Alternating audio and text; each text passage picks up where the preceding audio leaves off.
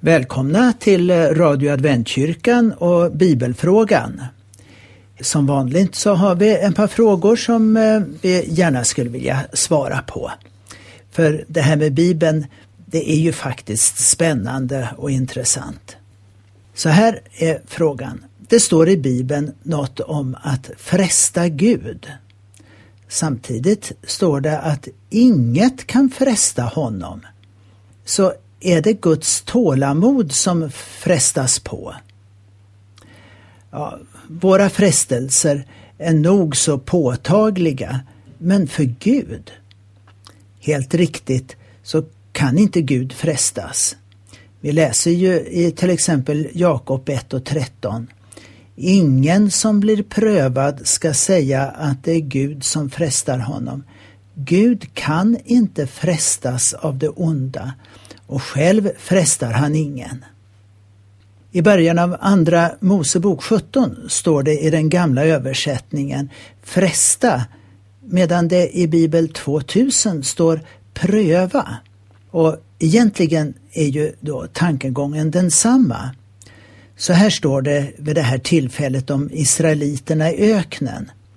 Hela Israels menighet bröt upp från Sinöknen och drog från lägerplats till lägerplats enligt de befallningar Herren gav. De slog läger i Refidim, men där fanns inget vatten att dricka för folket. Då anklagade de Mose och krävde att han skulle skaffa dem vatten.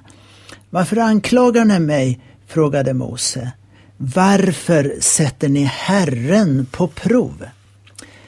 Så Gång på gång klagade folket på Mose för att han skulle ha tagit dem ut från det fantastiska Egypten till det eländiga livet i öknen. De klagade till och med på mannat som varje morgon kom till dem och som de kokade eller bakade bröd av. Och Mose frågar, varför frestar ni?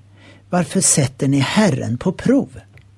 När Jesus frestas av djävulen så svarar Jesus honom Det står också skrivet Du ska inte sätta Herren, din Gud, på prov.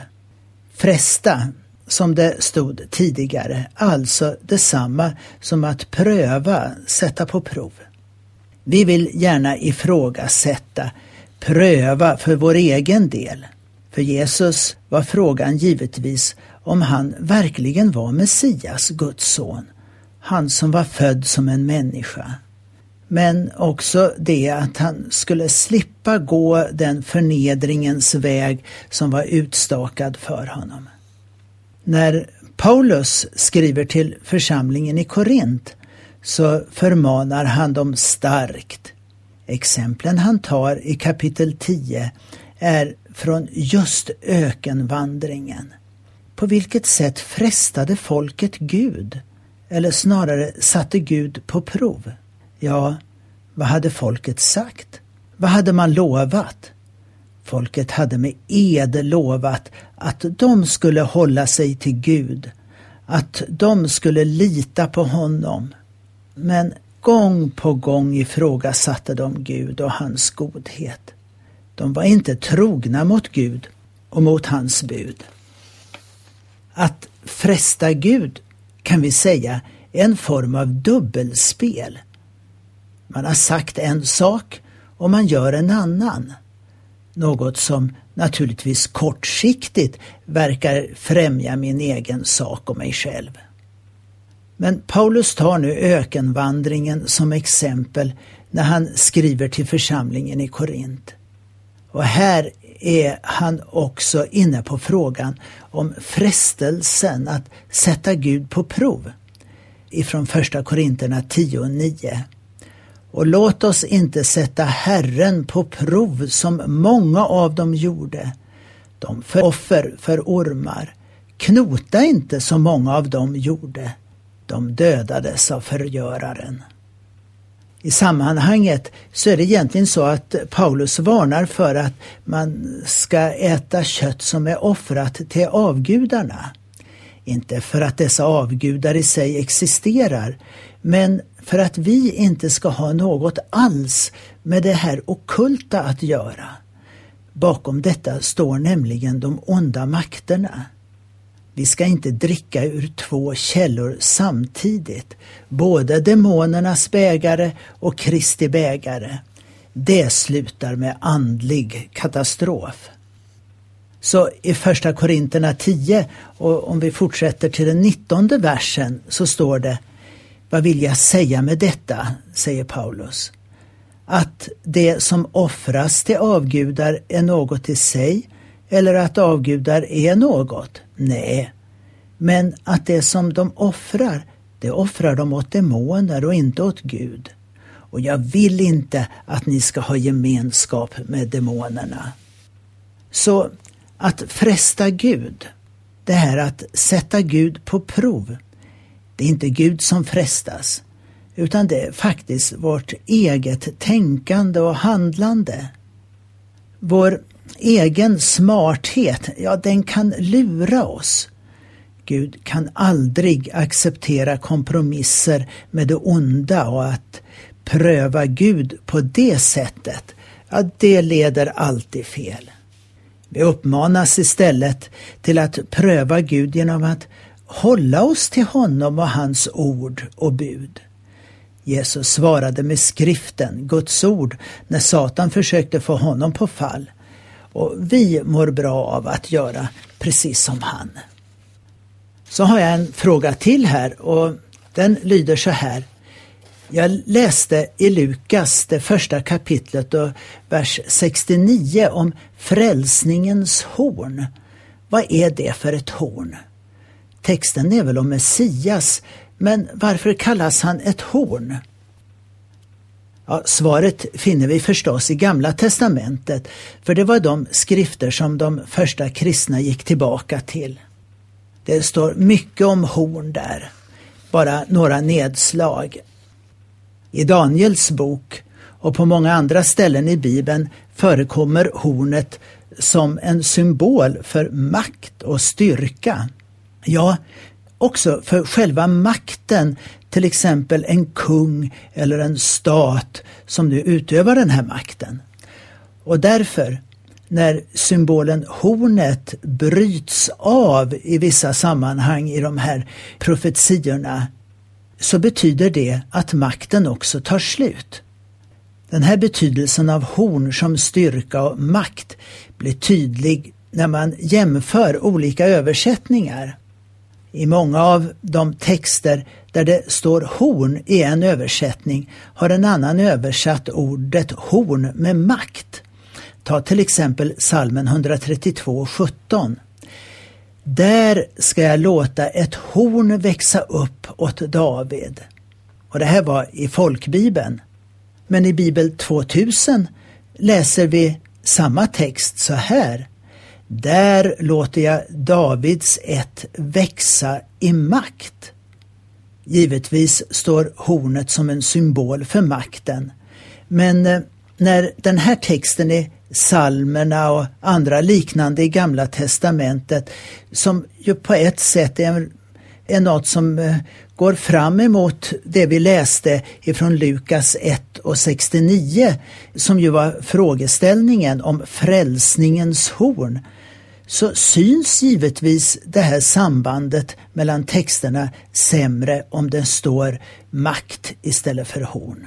Men på det här viset så förstår vi det kanske också bättre när vi läser i mer än en översättning. Och det är inte helt dumt att faktiskt göra det och hitta den där bredden.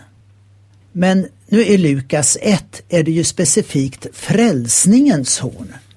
Symbolen är egentligen tydlig för en person på Jesu tid som gick till templet och offrade ett syndoffer.